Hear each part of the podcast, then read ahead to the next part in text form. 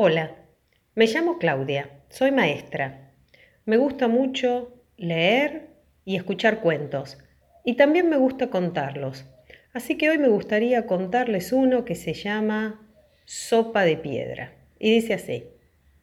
Había una vez un viajero que había recorrido un muy largo camino hasta llegar a un pequeño pueblito.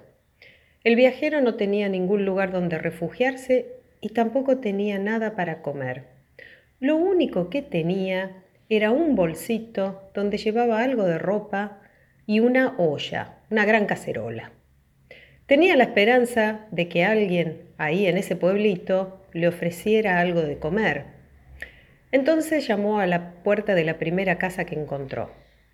Ahí una mujer le abrió la puerta y el viajero le preguntó si tenía algo de comida para darle. La mujer le respondió un poco molesta. Eh, lo siento, no, no tengo nada para darte. Y cerró la puerta de golpe. Entonces el viajero tocó otra puerta, pero le dieron más o menos la misma respuesta. Eh, no, no, lo siento, no tenemos nada. Este viajero tenía mucha determinación y además era muy inteligente. Así que después de que fue de puerta en puerta y fue rechazado muchas veces, decidió que tenía que cambiar el plan.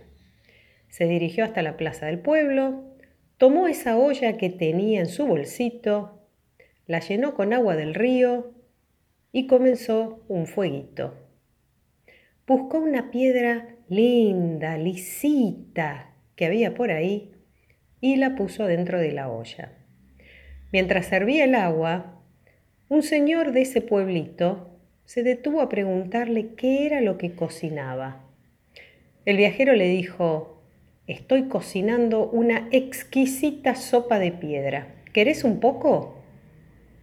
Esta es la primera parte de la historia. Si les gusta, les cuento la segunda.